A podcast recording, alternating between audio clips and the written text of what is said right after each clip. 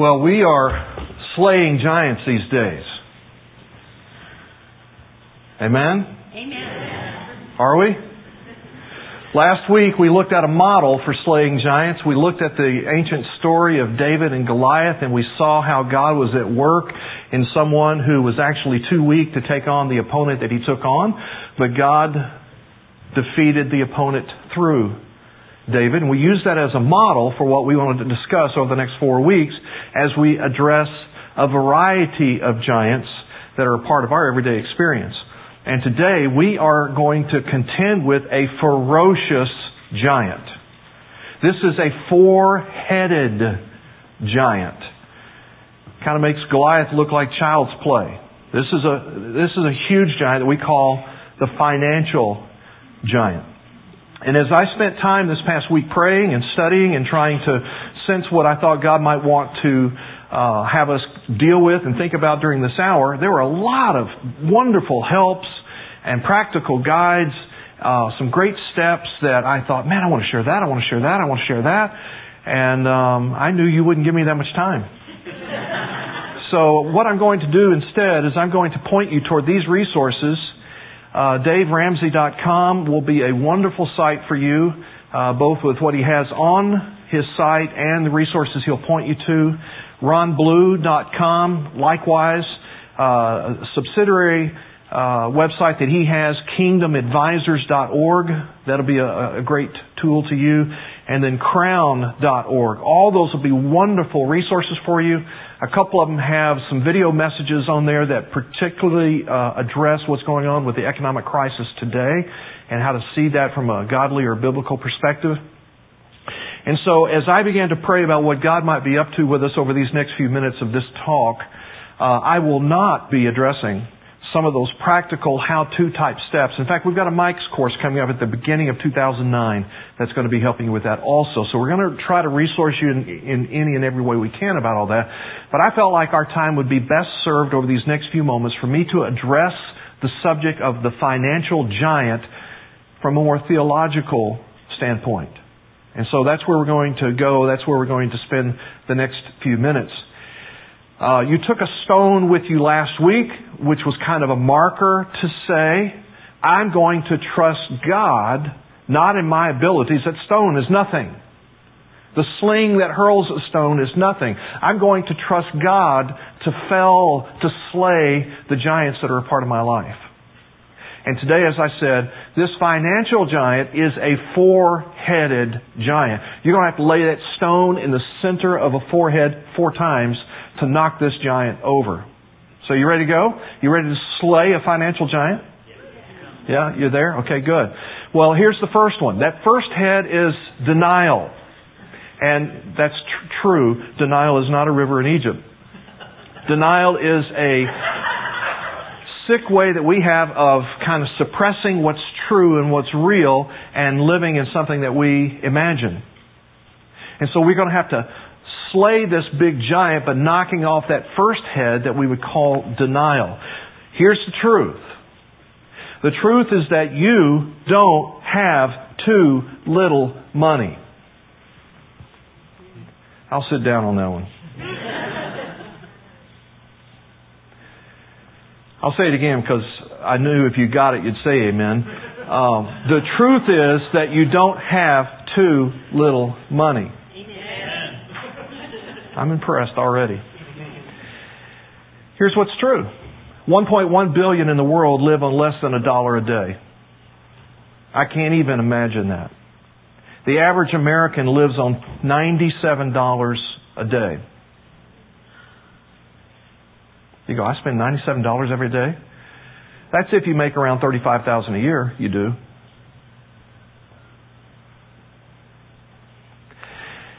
Six point eight million teenagers in America have their own car, while 92% of the world's population do not own a car. Now I know when we start talking about who's rich and who's not, uh, it's all relative, right? I mean, sure, there's some wealthy people in America. I ain't one. Yes, you are. A survey was done in the United States not too long ago to uh, answer this question who's rich?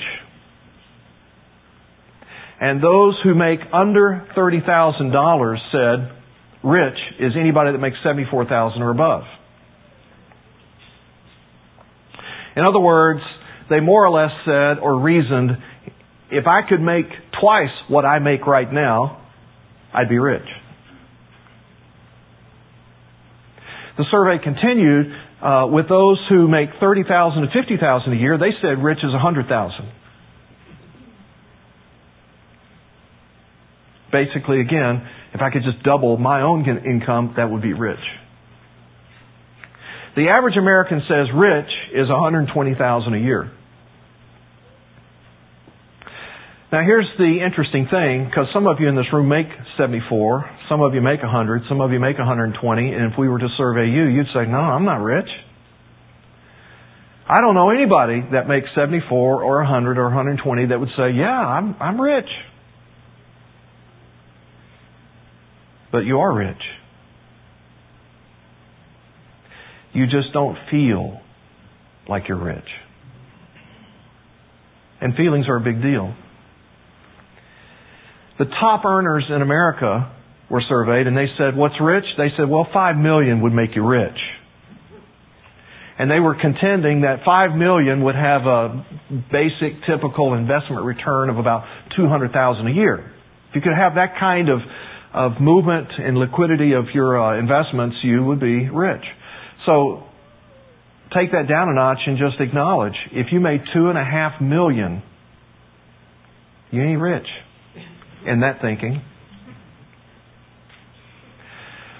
So let's get more real and let's take it internationally.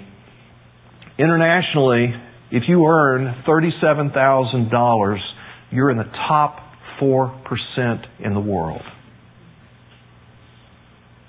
If you make $37,000 or more, 96% of the world is poorer than you. And if you make 45,000, you're in the top 1% of the world.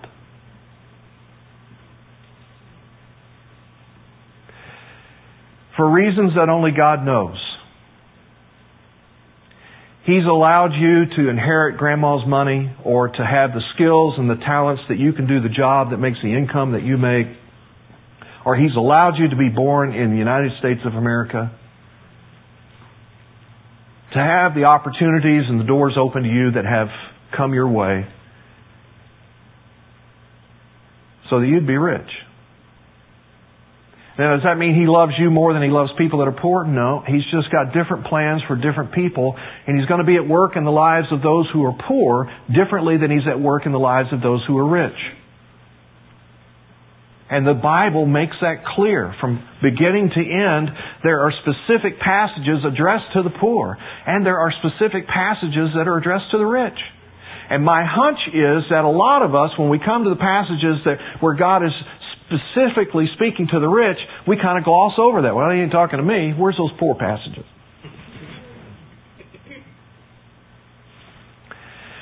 So, I've said you are in the top four or one percent of the world's income earning capacity. You were rich, and nobody began to applaud. Nobody began to celebrate. Nobody was, yes, yes, I'm rich. I finally made it because you don't feel rich. In fact, right now, I've probably stirred your anxiety, your fears, your worries, your concerns, because now you're going, okay, what's he going to say that makes me feel guilty about what I have and what I'm doing with it and what's going to be next? And I just promise you with all my heart, I'm going to do my very best to share with you in a way that there's no guilt because I think guilt is a lousy motivator and God doesn't work through guilt. Rather, I want us to work through truth. And the first head on this giant we've got to slay and knock over is the head of denial. And just get to a point where we can acknowledge we are rich. Quit denying that. Now I recognize in this room, some of us are unemployed, Some of us are underemployed. Some of us have extraordinary health situations that have us financially strapped. Some of us have recently gone through bankruptcy. So I understand that there's some of that in the room, but by and large, and almost everyone else that will listen to this later online or with a CD, you're rich. You just don't feel rich. And when you don't feel rich, you don't act rich. But here's the remaining piece of the truth. Feeling rich isn't about income. Feeling rich is about margin. So when I'm 16 years old and I have my first job at the grocery store and I'm pulling in about $400 or $500 and I've got that sitting in the bank and I don't have a car note, I don't have a mortgage, I don't have any kind of debt, I don't have any credit cards, I don't have any responsibilities, I feel pretty rich. Because I got this huge margin with what I have in income and what I have with respect to responsibilities. I know a guy who was uh, reflecting and, and reminiscing about the time that he sold his starter home, his first home. He had lived in it for several years. He had built up a good equity in it. And so he sold it, took all that equity, and put it in the bank. And then he moved into a small rental situation for about a year as he was in transition. And he said, for that year, I had no debt, I had no mortgage, I had all this equity that I'd put away over here in the bank, I was in this little bitty rental house that wasn't hardly costing me anything. I felt so rich because he had so much margin.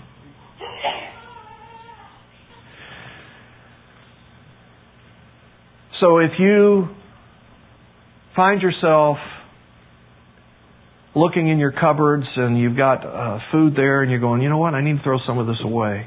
That doesn't happen anywhere else in the world. That's rich. You're standing before your closet and it's uh, end to end with clothes and you say, I've got nothing to wear. That doesn't happen anywhere else in the world. That's rich. You go out into your garage and you look at your cars. The house for your cars. Where a lot of people in the world don't have a house. And your cars have a house. And you look at your multiple cars and you go, you know what? I need a new one. That one's kind of old. And so you actually trade in a working car for another working car. That's rich. When you're trying to figure out college funds and retirement funds and uh, savings funds and 401k, you've got extra money that you're actually consulting with people and sometimes paying people to tell you what to do with your extra money. And, and your money will outlive some of you. You will have an estate that your children and grandchildren will have some of that money. You have extra money. You're rich. You just don't have extra margin. So that first giant head that we got to lay that stone on is the head of denial. Now, here's what Paul had to say to those who were rich. He's writing to Timothy, who is now a pastor, and he's giving this counsel to his apprentice pastor. Timothy, the rich people in your church, I want you to tell them this. He says, command those who are rich. So, friends, here's the point with the, the first head of this beast. If you don't understand who you are, you won't know where you need to be and become. Anytime you're going to uh, go somewhere and you get out a map, you've got to know where you are in order to go to find out where you're going to be. Who are you and where are you? Where are you going to be and what are you going to become? We won't listen to Paul when he says command the rich if we think he's talking to somebody else. Okay? He's talking to you and me. So yes, if your child comes up to you as sometimes they do and they're looking at all this stuff and they're able to go the places you take them to go and experience the things they're able to experience and they go, Mom, Dad, are we rich? Be honest. Yes, honey, we're rich. And they go, okay, well, I'm going to tell my friends at school. And you're like, oh, no, no, no, wait, wait a minute. Well, why not? Because you are. Some of you are aware that Bill Gates has stepped out of Microsoft more and more so that he can step into his foundation work more and more. And he's done a number of projects all over the world. One of the points of focus for him is India. And there's a number of health related things that he's trying to address in India. And the story is told not too long ago on one of those trips to India. He went out into a fairly remote area. And there he was in this kind of hut situation with a woman and a reporter was following him along and he was through an interpreter asking her some of the questions related to her lifestyle and her needs and whatever.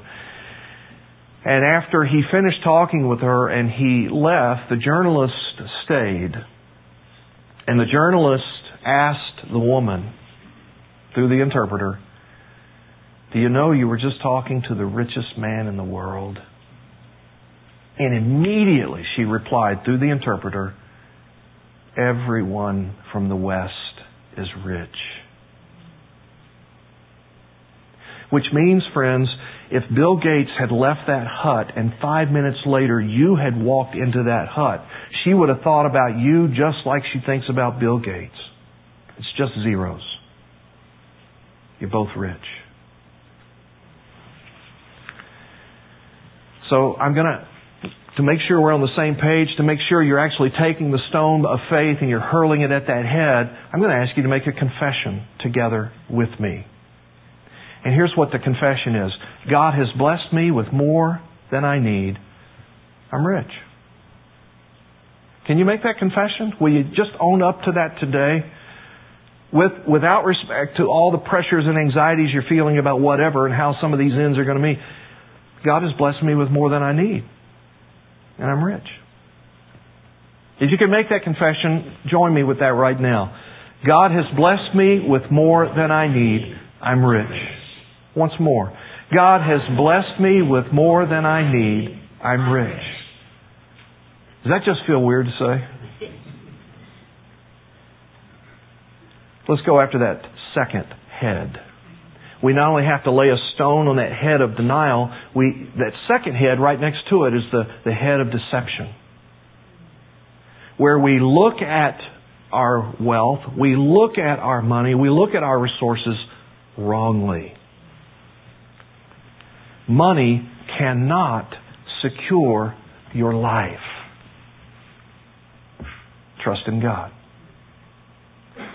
And almost everybody in this room gets that in the head. It's in the heart and the practical living of that out where it's different. Because in our head, uh, we go, yeah, I got to trust in God, but in the practical living of it out, it's like, I need more money. If I can just continue to get more money, I'll be able to lean into that money and I'll have more security. I feel insecure when I have less money. And to fell that giant, we got to lay a stone on that second head, that head of deception that has us leaning into money.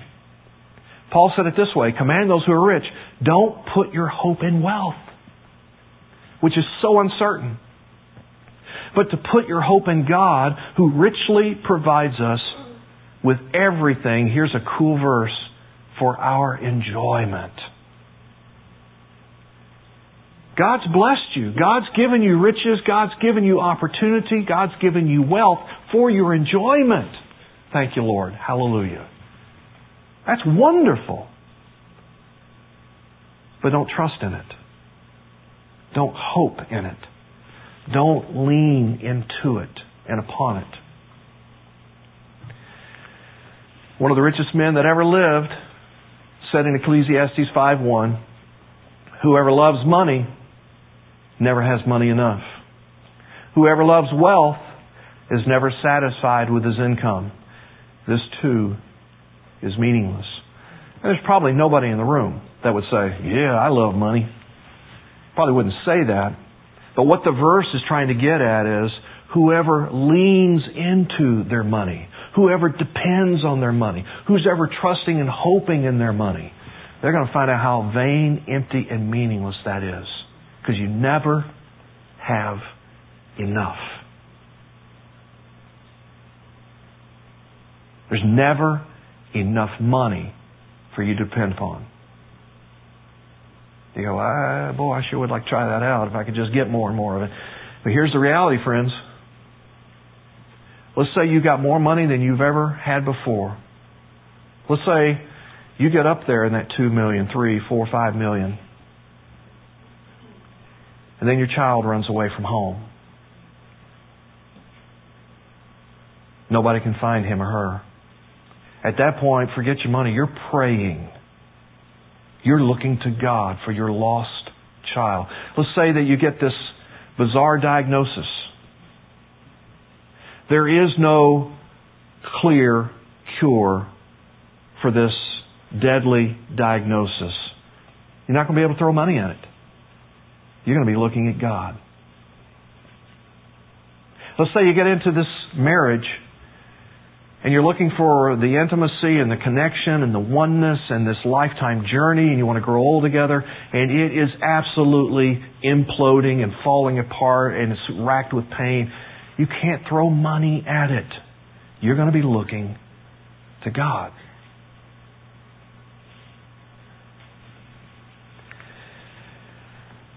Money is the number one competitor with God for your heart. Not the devil, not evil and wickedness, money. That's why Matthew 6:24 tells us no one can have two masters. You cannot follow and serve God and money. You got to choose one or the other. It's that big of a deal. For all time, people have sought to lean into and secure themselves with their resources rather than the one who gives resources. So, where are you with that? How much do you trust money rather than God? How much do you lean into that rather than God? Let me ask two questions that I think will help with clarification. The first is this. Which of these two statements creates more anxiety for you? There is no God. There is no money in the account.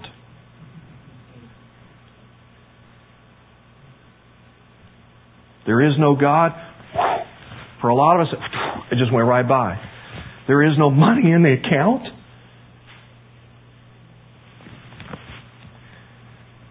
Upon whom or what do you trust and lean? How about this question? Does fear of not having enough hinder your willingness to give generously? If God stirs you, moves upon you about giving in some kind of generous and sacrificial way, and you know how limited or how exhausted your finances are at any given point, does that hinder you from giving? They go, well, yeah. Well, then, friends, you're looking and leaning more toward the wealth than you're toward the giver of wealth. Because if God leads you to give, and He's a good Father, then He's going to continue to meet your needs so that you can continue to be His conduit of giving to others. If we're going to knock this giant out, we've got to hit off that head of denial. We've got to knock off that head of deception.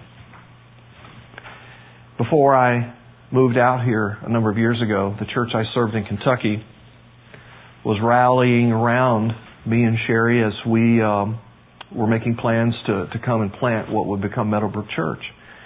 And as I was going around the whole region, speaking in churches and casting the vision about what uh, I, I dreamed Meadowbrook could be someday, and I was actually asking congregations, would you support our cause? Would you uh, make financial con- contributions to help plant this church. Uh, and out of that, some of the people in my church that I was serving at that time felt impressed that they wanted to give. And so I had this woman come into my office one day, young, 30 um, something, who had four children. And the day she was going to announce her pregnancy with her fifth child to her husband, he was killed in a car accident. And so here's this young 30 something gal, four children under the age of six, and about to have a fifth. And she's a part of our church, and we're trying to care for her and minister to her during these days. And so when I start uh, getting ready to leave that church and come out here, she comes into my office. And she said, I've been praying for you. I've been praying for this new church that God wants to start.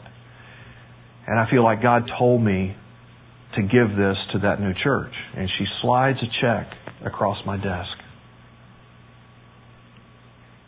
And before I even knew how much it was, I just wanted to take my hand and slide it right back.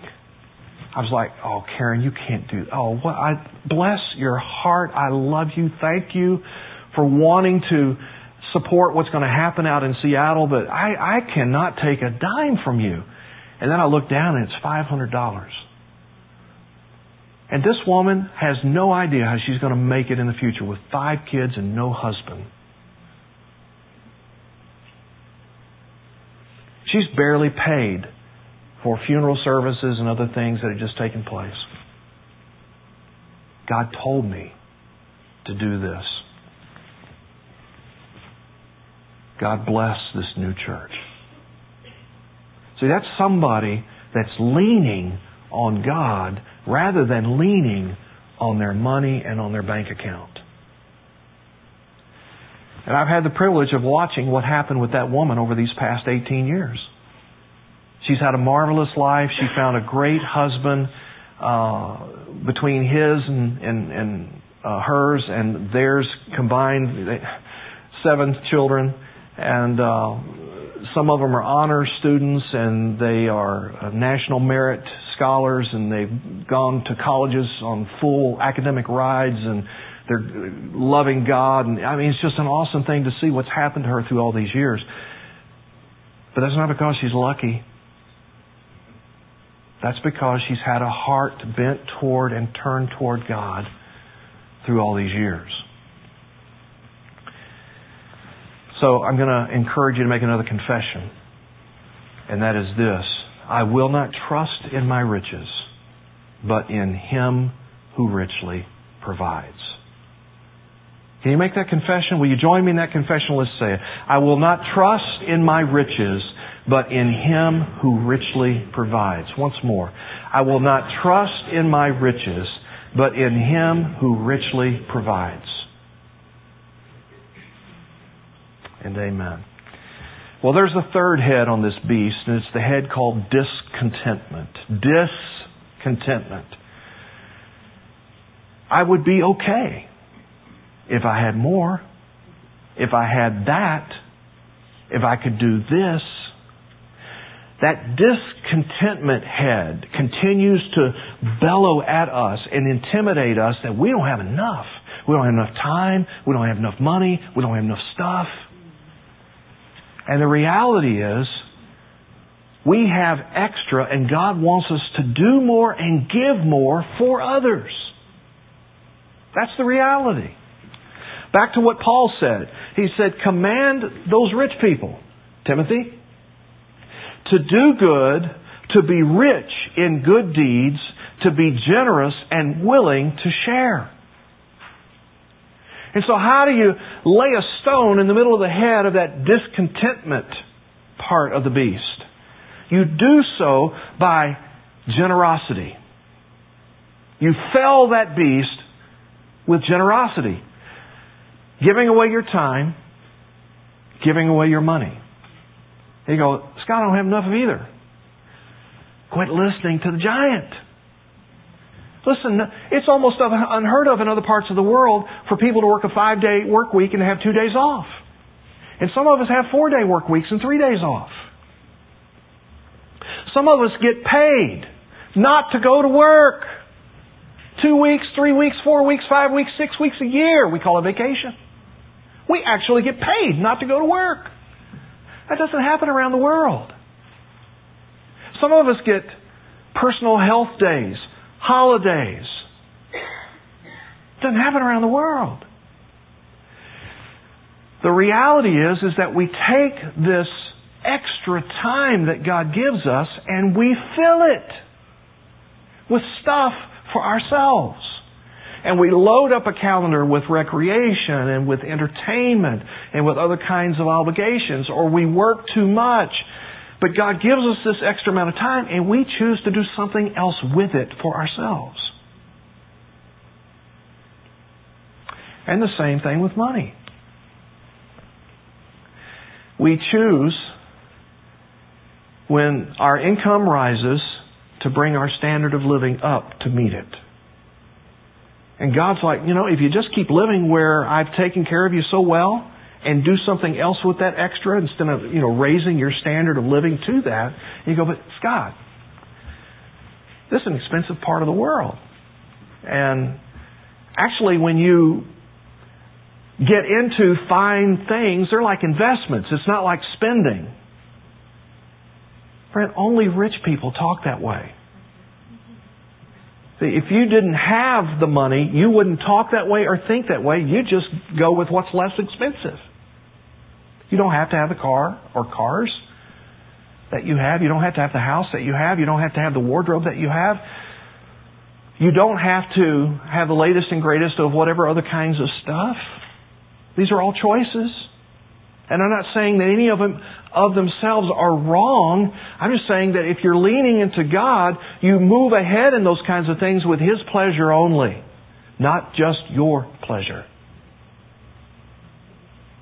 And if God gives you a green light to get a different car, go get a different car. If He gives you a green light and says, I, I want you in this other neighborhood, I've got missional plans for you in that other neighborhood, well then make that move. I'm not saying those things are wrong. What's wrong is when we do all that without consideration of God.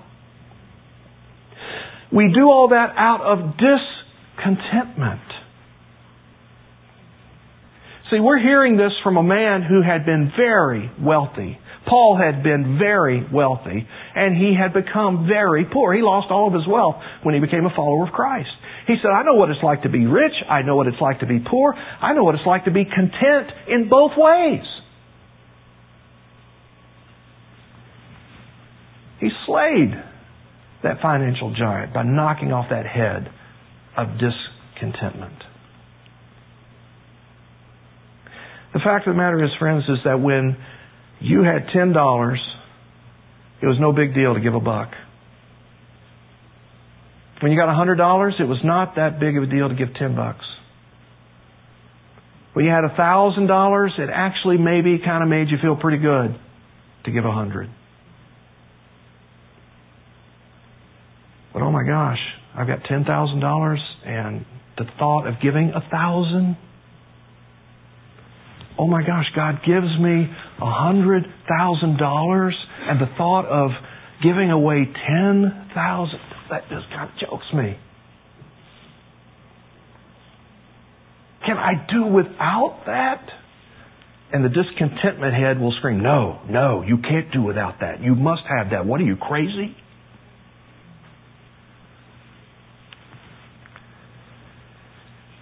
When people come over to your house, you entertain guests. You go, I'm so glad you came over tonight. Let's see what leftovers we have. Oh, you know what? I got a little Tupperware thing of peas. Oh, I got a little broccoli over here. Uh, oh, here's some uh, lasagna we had last week. You never do that. If you have guests over, you give them the good stuff. Later, you take the leftovers. That's the way it is with wealth, friends. Wealth is not for you. Leftovers are for you. It's all from God. God saw to it that you were born in the family you were born with. You, you were born with the gifts and the talents and capabilities that can earn the income. He's, he's seen to it that you're in this country, the most prosperous country in the world, that you have the doors of opportunities. He has given, given, given, given, not so that you can have, have, have, but so that He can disperse through you.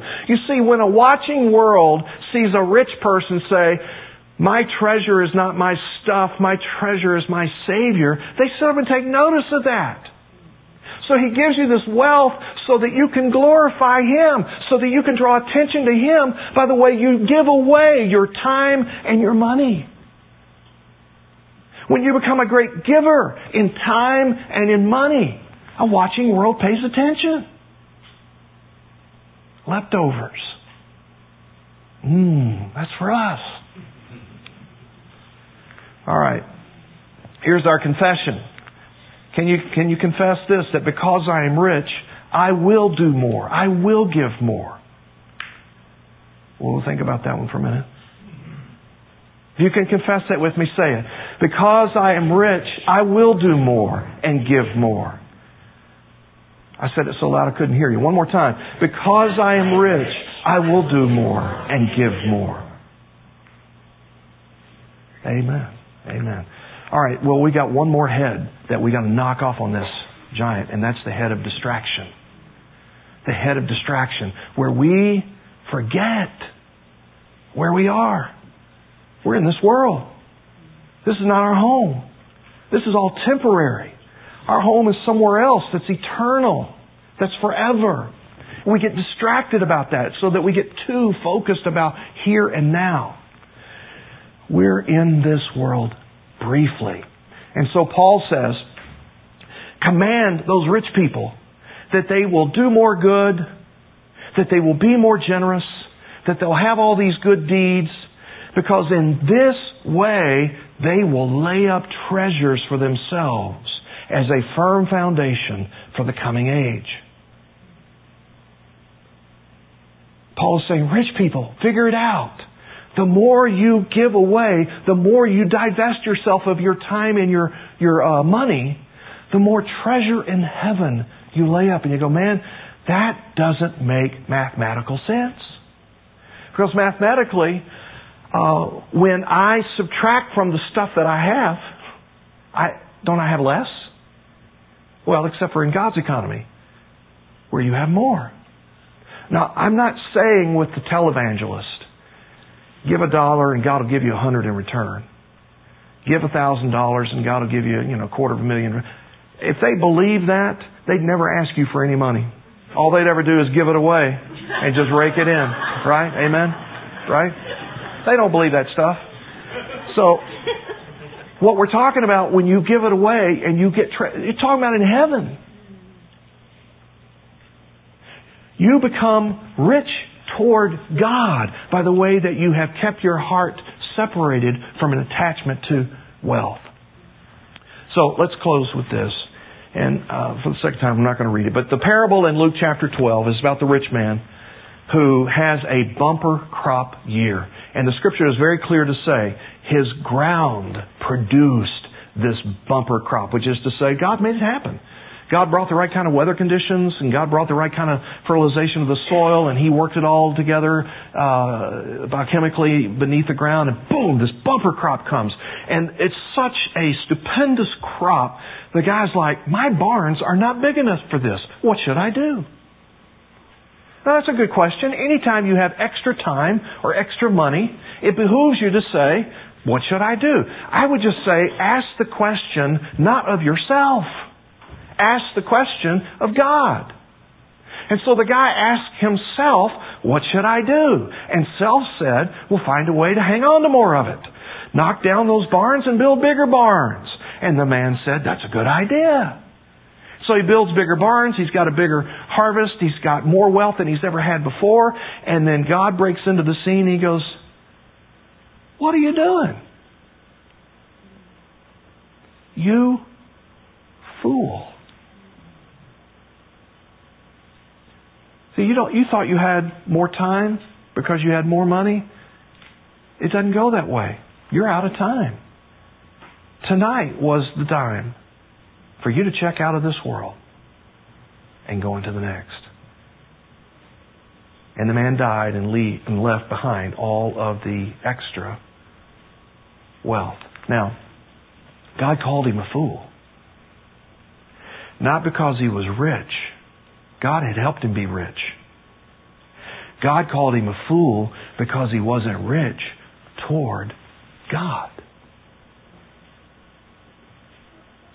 It's great to be rich toward material things in this world. Thank you. I'm grateful, Lord, that you have prospered me the way that you have. But a million times more, I want to be rich toward God. And as you keep going down in the passage in chapter 12 of Luke, Jesus says, listen, you want to be rich toward God? Give away what you have. Sell your possessions and give away what you have. And you go, Scott, you want me to divest myself of everything? No, not everything. But how about a lot of that stuff you don't use anymore? I mean, we live in the day of eBay. List it, sell it, and give it away. I mean, put something on Craigslist that you don't use anymore, let somebody come and lay a few bucks on you, and then give that away. Bless those that have less all around us. So, here's our confession I will be rich toward God, for He is the greatest treasure. Can you confess that with me? Let's say, I will be rich toward God, for He is the greatest treasure. Once more. I will be rich toward God, for He is the greatest treasure. So, let me wrap up with this. I'm going to ask you to make these commitments because if you're going to knock down this giant, lay a stone on all four of those heads, will you quit denying that you're rich and be rich gratefully and responsibly? Will you trust in God and not money? Will you do more and give more for others? Will you become rich toward God? Let's pray.